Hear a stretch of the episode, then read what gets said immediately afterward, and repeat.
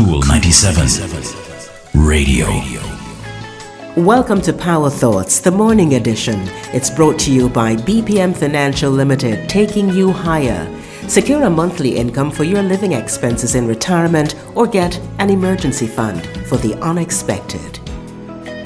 If we think of being alone as being lonely, then the fear of loneliness can drive us into the company of people who will not contribute at all to the quality of our lives.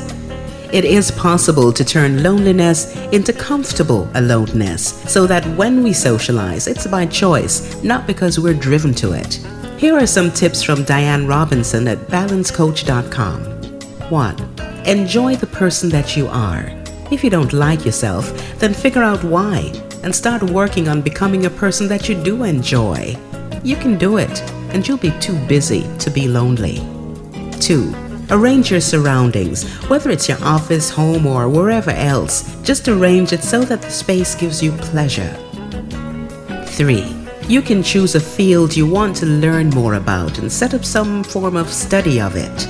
If you don't like or you can't afford classes, then check out the library or the internet. Make yourself a reading list on your chosen topic and set yourself a schedule. four. Make a list of people you haven't communicated with lately. Don't worry that they haven't contacted you either, just catch up. That's just a few of the things that you can do to turn your loneliness into comfortable aloneness. For more, visit the balance coach dot com. That's your Power Thought for today. I'm Rosamond Brown. Talk to you next time.